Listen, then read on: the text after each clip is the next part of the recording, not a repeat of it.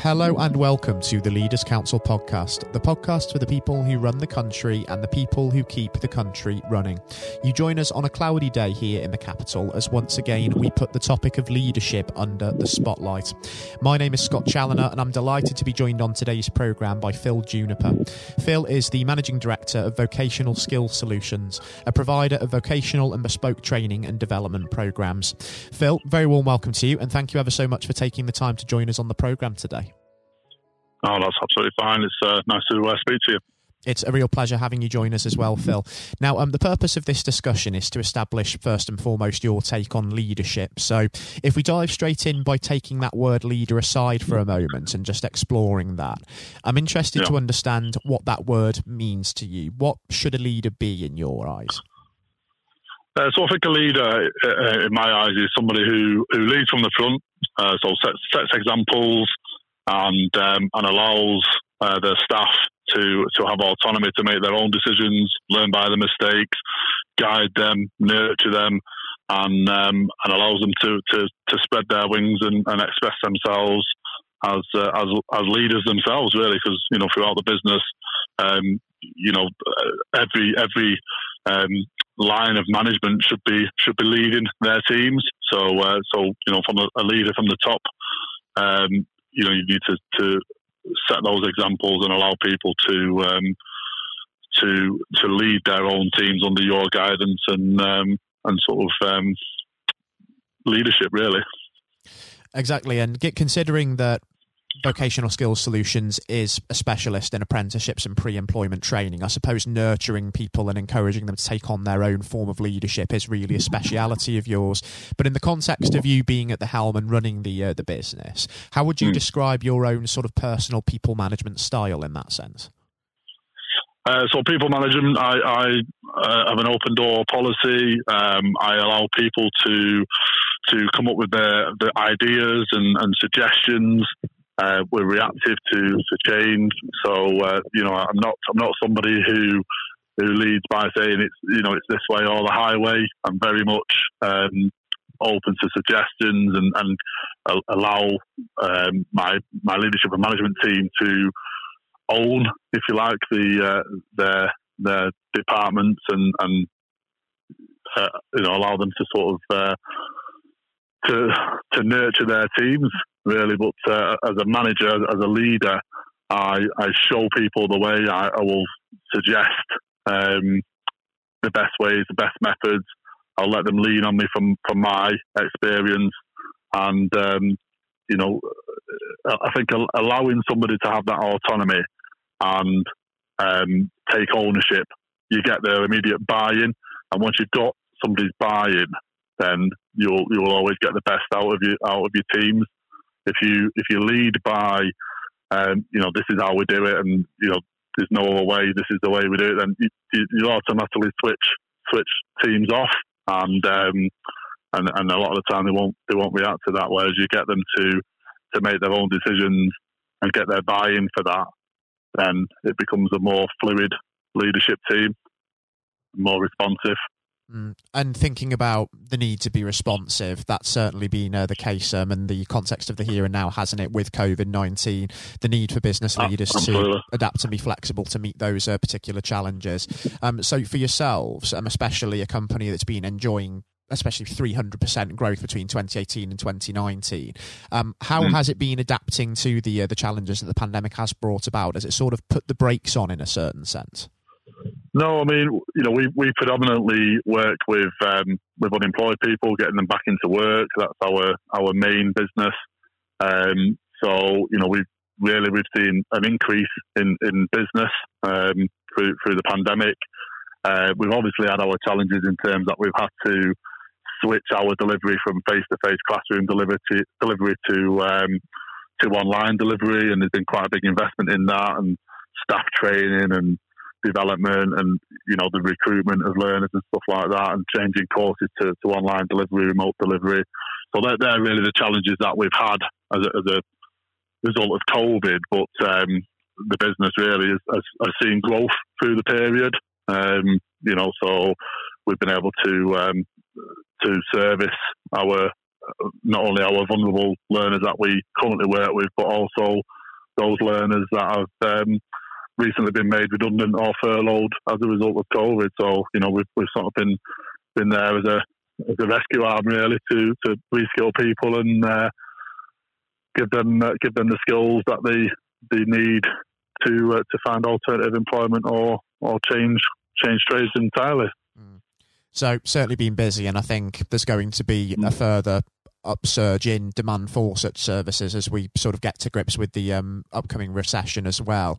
And um, yeah. one thing um, you mentioned there as well, Phil, was of course the fact that a lot of provision has been moved to the online side of things during the uh, the lockdown period.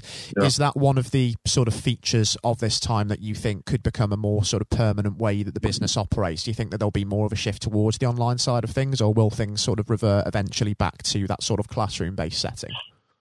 Yeah, I, I, think it's it's opened up it's opened up our eyes really in terms of delivering online. Um, we we um, really deliver to uh, vulnerable people, so those that are furthest away from employment or hardest to reach. So a remote uh, model or online model doesn't really work for those type of people, uh, just because you know they, they haven't got access to uh, computers or they haven't got access to internet. So you know, it's quite a struggle really to to, to deliver to those uh, to those that are furthest away from employment or, or hardest to reach in those methods. So we've had to be quite innovative in how we collect information and how we deliver our training, whether it be by emails, telephone, or you know, uh, loaning out computers, loaning out tablets. Um, and that's it's not really sustainable to to deliver like that going forward. You, you're always going to have better better delivery um, when it's face to face. So I think going forward, we we obviously will will have a mix. We will continue to deliver online learning where we can, um, where where learners have access to to IT, and we will obviously deliver classroom based as well.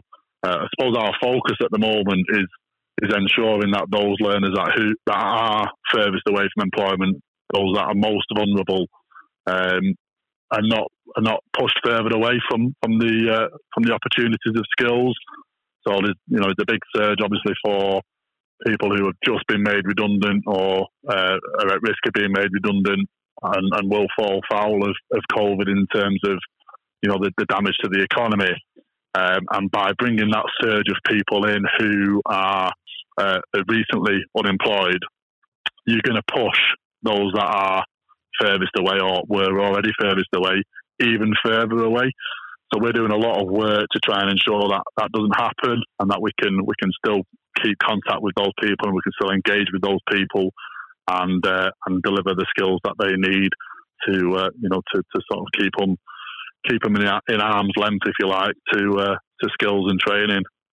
So that, that's really the challenge. But I think in, to answer your question, will we be delivering remotely going forward? Yes, we will in in small proportions, uh, but it certainly won't be uh, a change of business strategy go, going forward. You know, we'll do it where we can, but um, where we can get in the classroom and deliver face to face, then we absolutely uh, will be doing that. And as well as sort of adapting, is there anything else that this experience of um, sort of being flexible amid the pandemic has actually taught you as the leader of a business? Um, yeah, it's it's taught me a lot. Really, I mean, obviously, it's you know, it's it's the the first time I think anybody uh, has experienced the pandemic of, of, this sort of magnitude. Certainly, you know, since since the uh, since the early 1900s. But um, it's uh, it, has been a real eye, eye opener in terms of how how fast we reacted, how fast we was able to react, um, and um, you know how how how well the team coped with it. You know, there were some team members, some staff members who coped very very well, and there were some uh, staff members who who didn't cope well at all. You know, we've we've had to implement mental health provision in the business, and you know, there's been there's been a lot of lessons learned because it was very much in the early days. You know, early, early late March. It was very much every day as it came. Um, you know, we didn't know how long it was going to be it was going to be going forward. Didn't know the severity of it. You know, we was very much changing uh, on a changing our methods and, and plans on a on a daily basis. So you know the leadership and management team really came into their own in terms of implementation, um, and uh, you know we, we was able to push through and make the right decisions at the right times to to ensure that the business um, one was was sustainable and, and two was able to uh, to service um, our learners. So yeah, I mean a lot a lot of lessons learned. Probably too many to mention, to be honest. But uh, yeah, certainly lessons that um, that mm. that will stay with us for a long time. And of course, you mentioned there as well that people do react to different circumstances differently, let alone a crisis such as this. So, mental mm. health and well-being has really come to the fore during this period of time as well. I suppose, I suppose yeah. that's been incredibly important, isn't it, from a leadership point of view, having to manage that of your employees, but also just looking after your own as well amid all of the stress that a pandemic brings with it. Yeah, well, we I've got a uh, I've got a vulnerable child myself, a three-year-old who was uh, premature. He's got chronic lung disease, so you know we've been in isolation since the 13th of March personally, um, and are still in isolation now. Um, you know, so we've we've had our own our own issues as a, as a family in terms of in terms of that. I've got a 14-year-old as well at home who's you know can't go out see his friends, and you know he's going through that stage in his life. So you know that's been difficult. Um, but it, it, gives me a real grounding in terms of where our vulnerable learners are as well. Because you know, if this pandemic was to, you know, if the lockdown was to stop suddenly um, this month or, or, beginning of August, it's not really going to change anything for those vulnerable people. You know, until such time as as a a vaccine comes out or a, a cure comes out, then it's not really going to change anything for, for our vulnerable learners. You know, they're still going to be isolated. We're still going to need to to touch them, uh, those individuals with, with, skills and training, and, and how we do that is still going to be a challenge and, and probably a challenge for the next six, maybe 12 months.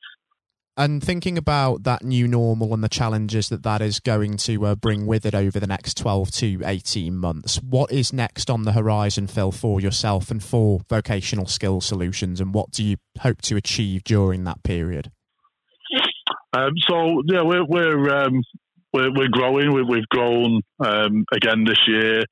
Uh, we're hoping to to grow over the next the next twelve months. We've got ambitions to uh, to to build our contracts in, in different regions, in, in, alternative regions, grow the contracts that we've been successful in uh, recently, and uh, and continue to deliver our services to to vulnerable adults you know, and give them the skills that they need. Um, I think you know our, biggest challenge is, is the economy. You know, what's going to happen with the economy? What's going to happen with with skills? Uh, what's going to happen with employment? You know, and they're all unknowns at the moment. We've got ideas about the challenges that we're going to face, but at the moment they're unknown. And I think for us as a business, we just need to prepare ourselves to uh, to be able to to meet those challenges um, as they as they are identified regionally and nationally. So, uh, so I think for us, it's it's very much business as usual, um, and uh, and we you know we we deliver to, we continue to adapt and uh, and overcome the challenges that uh, that we are no doubt going to face, not only as a business but also as a as a national training provider, delivering skills to unemployed. Mm. Certainly going to be an interesting uh, time, as you say, uh, because we don't know exactly the way the economy is going to go. There's always the variable of a second spike um, in cases as well. So I think, That's given right, yeah. that um, it's one thing, Phil, speculating as to what the future might bring, and it's another completely looking back and assessing what's happened when the time comes around. I think it would be fantastic to actually have you back on the program with us in a few months' time, just to reassess where we're at at that point, and just the, see how things at VSS are getting on behind the scenes as well. Yeah, no, that that'd be great. Yeah. I think it'd be fantastic from a listener's point of view. Um, also, um, it's been a real pleasure, Phil, having you join us on the uh, the program today. I must say, and until we do touch base again um, in future, do continue to take care and stay safe with all still going on because we're certainly not quite out of the woods with this one yet, for sure. No, absolutely not. Yeah, we've, we've got a uh, we've got a long road ahead, I believe. So uh, yeah, it's uh, everybody uh, everybody just needs to uh, to do their part and, and help help the uh, the country back to back to survival, really back to back to its uh, its status quo. So I think it's going to be quite a long uh, a long journey for everybody, and mm. um, you know there's going to be a lot of work to be done uh, at not national and uh, regional uh, levels. Mm, for sure. And for those listening into this, even though restrictions are slowly beginning to lift, do continue to be sensible because it really does make a real difference in saving lives. Um, I was speaking there to Phil Juniper, Managing Director of Vocational Skills Solutions. And coming up next on the programme today, I'll be handing over to Matthew O'Neill for his exclusive interview with former Education Secretary Lord Blunkett. Um, Lord Blunkett is today an active member of the House of Lords, Chairman of the Leaders' Council of Great Britain and Northern Ireland, and of course a former Labour MP and Secretary of State. Um, during his political career, Lord Blunkett, in fact, became one of the most prominent politicians of his generation, holding a number of senior positions in Tony Blair's cabinet and serving as the MP for his Sheffield, Brightside, and Hillsborough constituency for 28 years. And he managed all of that in spite of being blind from birth. He was elevated to the House of Lords in August 2015 as Baron Blunkett of Brightside and Hillsborough.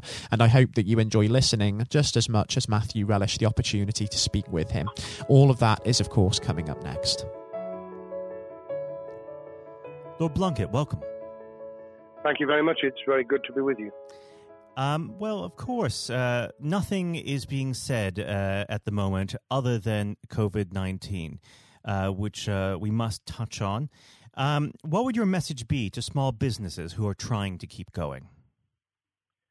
Well, I think the last ones standing will be the ones that thrive when we get back to some sort of normality. So it's have confidence and courage. Obviously, take advantage as far as you can of the government help. I think that Rishi Sunak, the Chancellor, has gone about as far as you could have expected. Mm-hmm. In the circumstances, there are obviously small businesses that fall between the cracks. Those who uh, don't have um, defined premises can't benefit from the business rate waiver uh, have not really been able to demonstrate that they can uh, adhere to the PAYE for furloughing staff, and of course whether they can receive the the grant, 10,000 or 25,000. All, all, of those who can uh, are obviously able at least to benefit from that for the time being and look to the future. But I think the second thing to say, and they don't need me to tell them this as a politician who who did once do a business studies qualification, which is that it will be a different world, and being able mm. to hmm. think about how that world will look in a year's time, and be creative about it, and learn from not just what's happening to you at this moment in time, but to others around you and the sector that you're working in, that will be really important. Do you feel that the long term uh, effects of uh, the COVID 19 outbreak uh, will, in some ways, be positive uh, for British industry? Well, only in the sense that people are having to be creative, they're having to adjust and innovate. Therefore, they're thinking about more productive, if you like, greater productivity ways of delivering the same service or delivering the same products. And in that sense, I think we'll have temporarily at least very much higher unemployment than we've become used to, but we'll probably have a burst of productivity, mm-hmm. which will help with the recovery. Whether it will help with the inequity of the way in which our economy is imbalanced, both between services and product productivity and, and the production of goods and services, I'm not sure. What we will need to try and do is to ensure that the geographic imbalance that exists is, as far as humanly possible, is dealt with by both uh, the entrepreneurship and innovation from the bottom up and targeted government help, which will still be needed. And we are now in the throes of the kind of borrowing that we saw back in 2008 to save the banking and economic system. We're, we're having to do that to save the whole of our productive business and mm-hmm. commerce. And I think that will have to be sustained for some time. Do you feel that people will take a second look at global supply chains in the wake of this outbreak?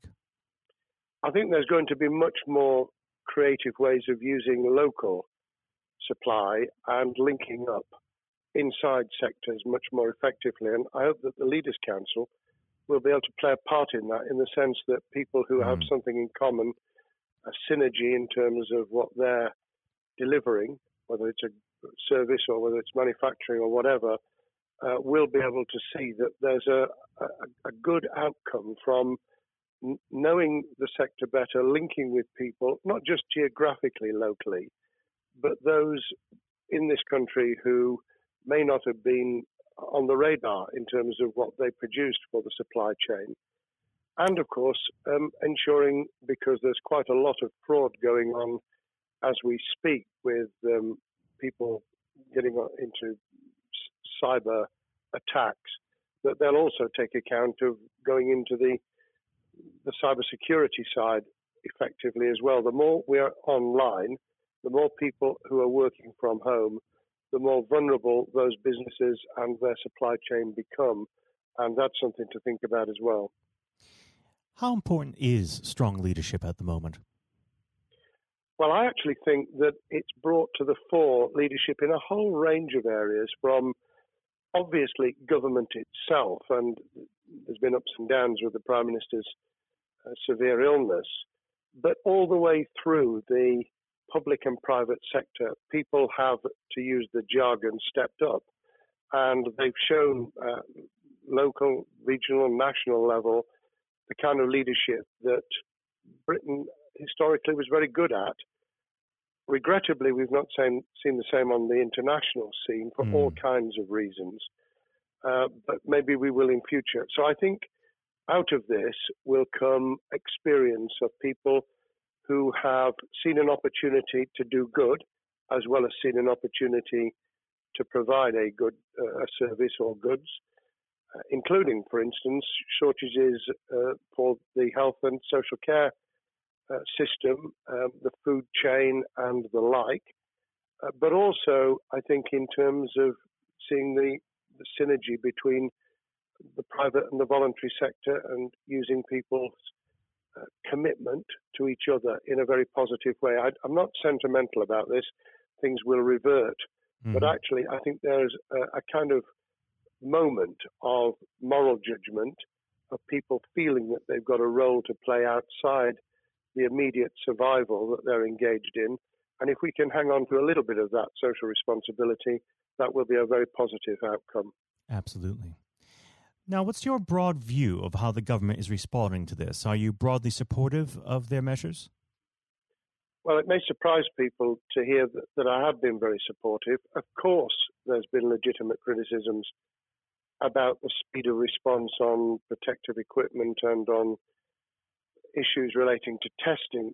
But my own view is very similar to the challenge that was made to the Prime Minister of Italy when people said, Why didn't you close Italy down faster? And he said, A fortnight before we did it, I would have been considered to be a madman and nobody would have agreed to do it mm. if I'd tried to move too quickly. And I, I, think that's something that we need to reflect on here in the UK. We, we may have seen the signals elsewhere uh, across the world and taking them more seriously at the time.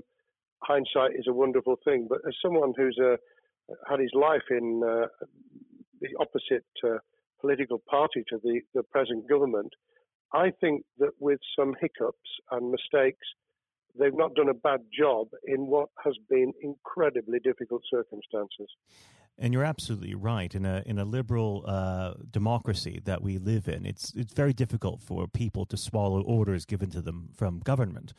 Um, well, the the UK and um, and the US, and to some extent to the Scandinavian countries, have a very different interest, uh, history, and, and therefore interest in maintaining the freedom to decide and the persuasion and mm. consent that's required uh, those countries that have experienced one way or another totalitarianism over the last century have a slightly different way of coming at this.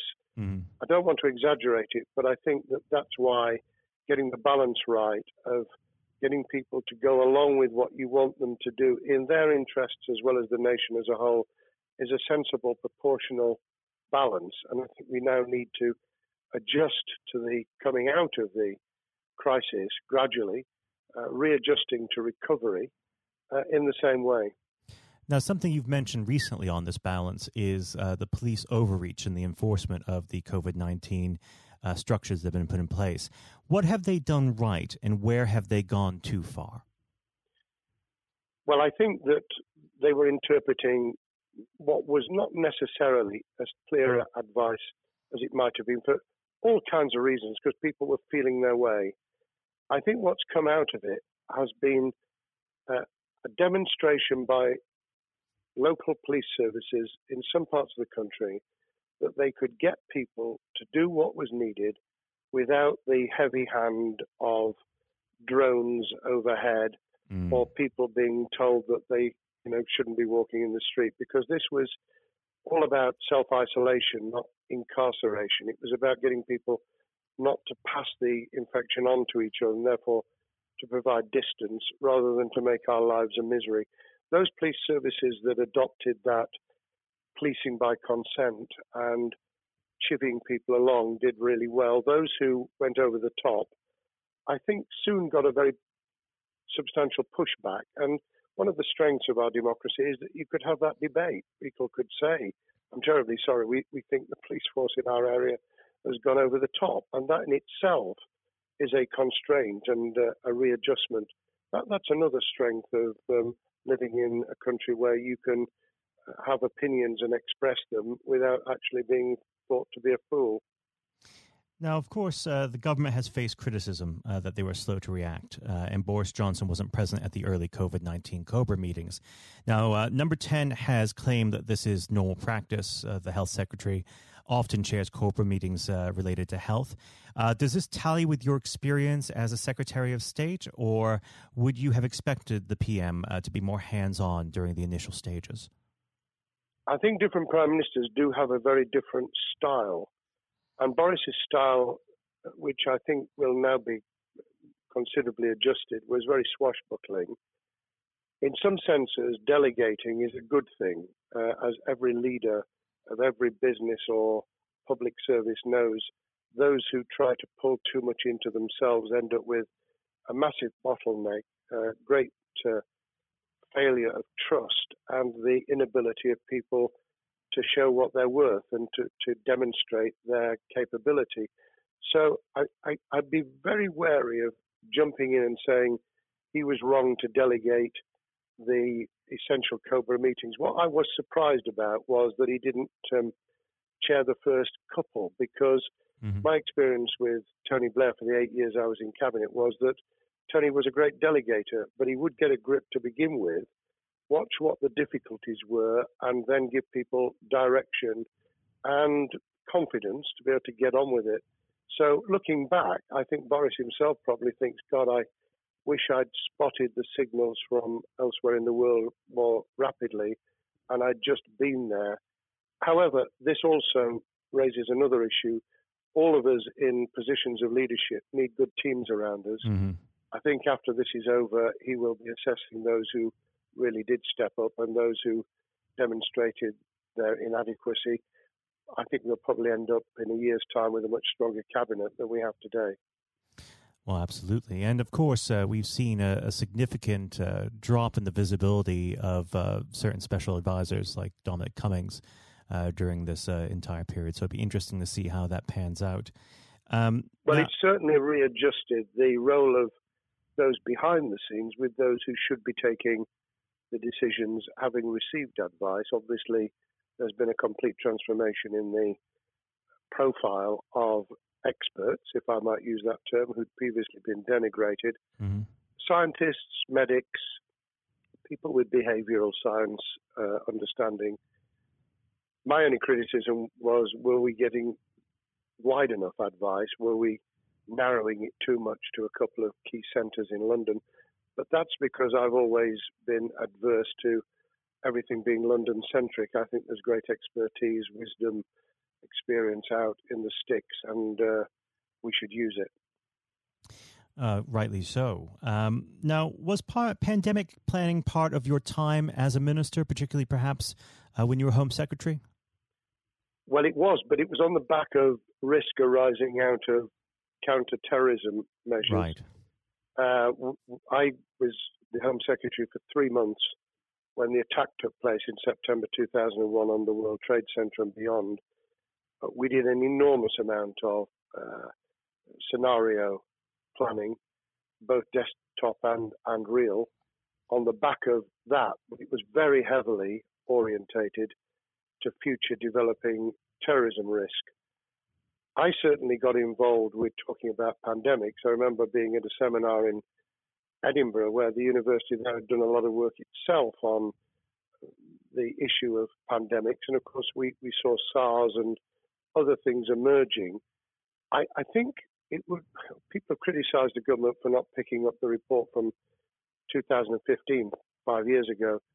I think that what happens is human nature kicks in. You deal with what you're immediately faced with. Mm. You you can you can sponsor reports. This is true of business planning, of course, as well, and scenario planning for what business continuity will look like, recovery plans for business, what will happen if um, there's a cyber attack, what happens if there's an energy sh- uh, shutdown. Um, these kind of things you, you can look at, but you're immediately turning your eyes to what's in front of you. And had we picked up a bit more on the danger from Ebola and SARS and what have you in the past, then we might have said, what if something hits us in the developed nations that we don't have a vaccine for, mm-hmm. that we can't immediately whisk up uh, protective materials or equipment or, for that matter, medicines that help with recovery, all of which we now see are a danger. I think this will make an enormous difference to the planning for the for the years ahead. I hope it will be widened so that we don't just look at what's happened, but very rarely do you see something exactly repeat itself. Some of the circumstances will be, but others won't. So that's why I've put emphasis in what I talk about on looking at the other virus, the cyber attack uh, scenario, mm-hmm. which could be just as dangerous in a uh, a world of just-in-time provision. One of the miracles of uh, the modern developed world, except for the very poor, has been the distribution of food. A lot of it on computerized, uh, technologically advanced systems. If that were to come down, we'd be in real trouble. So I think we need to think those sort of scenarios as well. So, have a full plan across uh, both sectors uh, biological warfare, pandemics, and uh, cyber warfare. Yes, and to do so on different levels. I think, again, thinking of thinking global but acting local, we mm. need a lot more to think about what would happen if something took shape that actually broke down those national and global chains and how we would cope. And without, uh, obviously, we've got enough fear and anxiety to last a lifetime without uh, creating even more anxiety. We can think about those things for the future in a more rational way, I think. Now, aside from the physical uh, threat of the virus, one of the things that people are vastly worried about is the effect on uh, the economy, not just national economy, but also the world economy. Um, now, it, it, has been said by certain parties, um, and uh, I'd like to garner your uh, thoughts on this. Is there a danger of the effects of the lockdown being even worse than those of the virus? Were it be prolonged, I fear that that balance would tip the other way. It is about proportionality. It is about balance. It's the wisdom of Solomon, really, to to get the moment right when you start to move and then to move quickly. There's no doubt whatsoever that we are stocking up, not just on the economic and employment front, which will be devastating enough, but on the health and social well-being front, enormous challenges.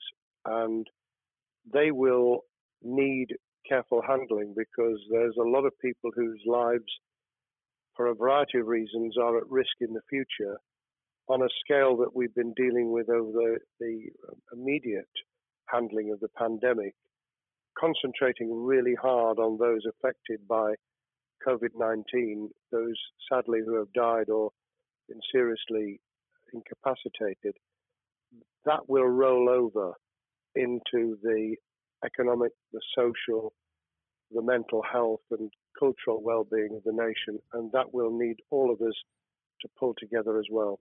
Absolutely. Now, do you believe the government's doing enough for business? I think that the speed of reaction once the scale of the pandemic was clear was very good. I've praised Rishi Sunak for his action. Uh, remember, a chancellor who only just come into office was planning to deliver the budget in the middle of March and has had three, at least three equivalent budgets since. I think he's handled it very well. Understandably worried now about what we're doing to our economy. The level of borrowing is sustainable because of low interest rates, but it reaches a point, of course, where it tips over so that you can't then do the kind of structural investment requirements that the government were laying out before and in the March budget. And mm-hmm. those will have their consequences as well as a planned payback over many years. I think we've learned something over the last few months. We, we needed to take immediate action. We don't want another round of austerity equivalent from 2010 through to 2019. I don't think the nation, on the back of what's happened and the challenges we have, could take that. And therefore, we need a different plan, economic plan, over a much longer period, just as we did from the Second World War all the way through to 2002, when the final American loans were paid off. Now, of course, uh, one thing that's on everyone's lips um, how much longer do you believe uh, that the lockdown can go on for? I believe that we need to be substantially back in action as an economy in June. This obviously is led in terms of places where people would meet in large numbers, having to uh, adjust to the fact that it will be longer for them. And sadly, that will involve business closures. It's why the Chancellor extended the furlough scheme to the end of June.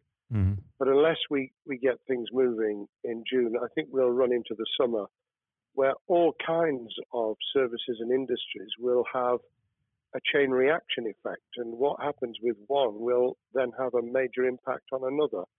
And then you get the skittle effect where things get knocked down that you hadn't perceived were going to be affected. So I very much, if I were in government, and I always think of things in that context, what would I do if I were in government? I would be on the side from the second week in May on the side of the Hawks in terms of saying we've got to start moving and we've got to do so with the collaboration and cooperation of the public who have got the message, who did behave, who responded magnificently. Let's try and get back, perhaps, you know, doing things differently for a time, but substantially getting back to business as usual. Unless we do that, then those areas that can't and wouldn't expect to be back in action immediately get pushed further into the middle of the year and the autumn, and then they become unsustainable. Now, of course, um, one of the other major developments we've had recently are the changes in the uh, the Labour Party. So, if we could just uh, speak on the Labour Party for uh, a while. Um, this might sound like uh, an obvious question, but uh, how does uh, Sir Keir differ from Mr. Corbyn? Well, I'm biased because I believe the Labour Party um, has come out of four and a half years of a black hole of a nightmare, mm. uh, where it neither represented a, a, a uh, credible opposition nor uh, an electable government, and the combination was to let those who supported the Labour Party and needed some of its policies uh, let them down very badly. Sir Keir Starmer both is a highly intelligent uh, professional lawyer who, as Director of Public Prosecutions, led the service well, uh, had to take difficult decisions at a time of austerity, understands the world beyond Labour members, but has been able to do business with those who originally supported Jeremy Corbyn mm-hmm. and was able to command support from them. His creation of a balanced shadow ministerial team has been very encouraging. Um, I, I, supported Lisa Nandy, who he's made shadow foreign secretary, because I thought she understood the north of England and um, the uh, the disaffected uh, Labour former Labour voters. But I believe that Sir has taken on board those who have something really sensible to offer, and I believe he will be both a, a great leader of the opposition. More importantly, he will then present himself as a credible alternative prime minister. And all governments need an alternative government at their shoulder. Mm. Uh, it was true of us from 97, and it took the Conservatives some time to recover and to get to that position, but they did, and the Labour Party will, and that's crucial for our democracy. All of us need to understand and appreciate that a living, breathing, functioning democracy requires uh, a credible, confident, and uh, in many ways uh, supportable opposition as well as a government that we clearly want to do well because none of us want, as we didn't with the COVID crisis, none of us want the government to fail.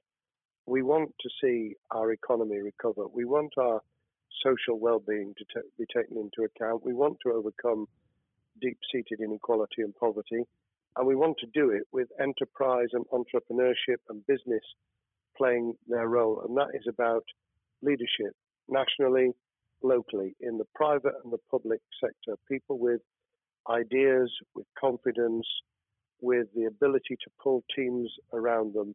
Above all, to have some idea of what it is they want to achieve and a very good idea as to how to achieve it. Now, of course, one of the biggest problems Keir is facing will be tackling the party's anti Semitism problem. Uh, there has been a recent internal report that has been quite damning. Uh, what's your response uh, to that report, and what does Sir Keir need to do in response? Well, there are two reports. One, which is being produced by the Equality and Human Rights Commission, uh, which he will, and has already indicated, will implement in full. The second was a leaked report put together by the supporters of Jeremy Corbyn, 800 pages of private uh, interchanges on social media, which he has, uh, Keir Starmer set up an investigation to identify uh, who did it, who leaked it, what the content was, does it have any salience and lessons for us, and where necessary, action will be taken. So I hope that uh, as he moved very quickly to reassure the Jewish community, so he will be able to take the necessary steps to back up that reassurance with the kind of actions that says that this was a blight on a historic great political party that all of, us, all of us were ashamed of. We've been able to put that behind us and to move on to facing the future with confidence. What's the one king, uh, key thing that Sir Keir needs to do to restore Labour as an election winning party? I think Sir Keir Starmer's major challenge is to convince skeptical voters that Labour has not only reverted to a party that they can support because they can see it acting, developing, presenting as a credible alternative government, mm-hmm. but also that the lessons have been learned from the fiasco from 2015 onwards. In other words, there have to be very clear signals of substantial change, not just the right words, not just reassurance that we're not uh, going back to some of the crazier uh, policies, but actually that we've understood why the electorate rejected those policies so substantially in December 2019. If people get that message, they'll understand that the Labour Party has changed, as it did in the 1980s and early 90s, to become the electable government with the greatest majority and historic majority, even greater than 1945, which I was privileged to be able to take advantage of in 1997 when I joined the cabinet. Now, I know what your answer is going to be to this question, but uh, indulge me. Um, do you think Keir has what it takes to be PM? Yes, I do. I think he has the background, he has the experience, he has the professionalism, he has the forensic uh, mindset, and he has the confidence to have put a team around him which will ensure that it will work. And those elements are true of all leaders. Ideas, the ability to build a team, to have confidence in that team, uh, and to be able to demonstrate leadership in practice, sometimes at the most difficult times. And, you know, the Leaders' Council, those sharing their thoughts with uh, uh, the kind of thing that we're doing now uh, with uh, a podcast, but also joining us in linking up in that network of people who can support and help each other and learn from mm-hmm. each other. That is what needs to be done in politics as it needs to be done in business. Thank well, you very much indeed, Matthew. Well, really thank you for coming on the uh, the program. It's been a, an absolute pleasure, and I look forward to speaking with you again. Thank you very much, and good luck to all those listening in what has been a nightmare scenario. Good luck for the future. Have courage, have confidence, and yes, listen to those who know more about business than I ever will. Thank you, Lord Blunkett. Thank you. This has been the Leaders Council podcast. Thank you for celebrating excellence in leadership with us. I've been your host, Scott Challoner. Until next time, goodbye. Thank you for listening to our podcast. The views expressed within the podcast do not reflect the views of the Leaders Council of Great Britain and Northern Ireland, its parent company or subsidiaries, members of staff, or other guests of any other person therein associated.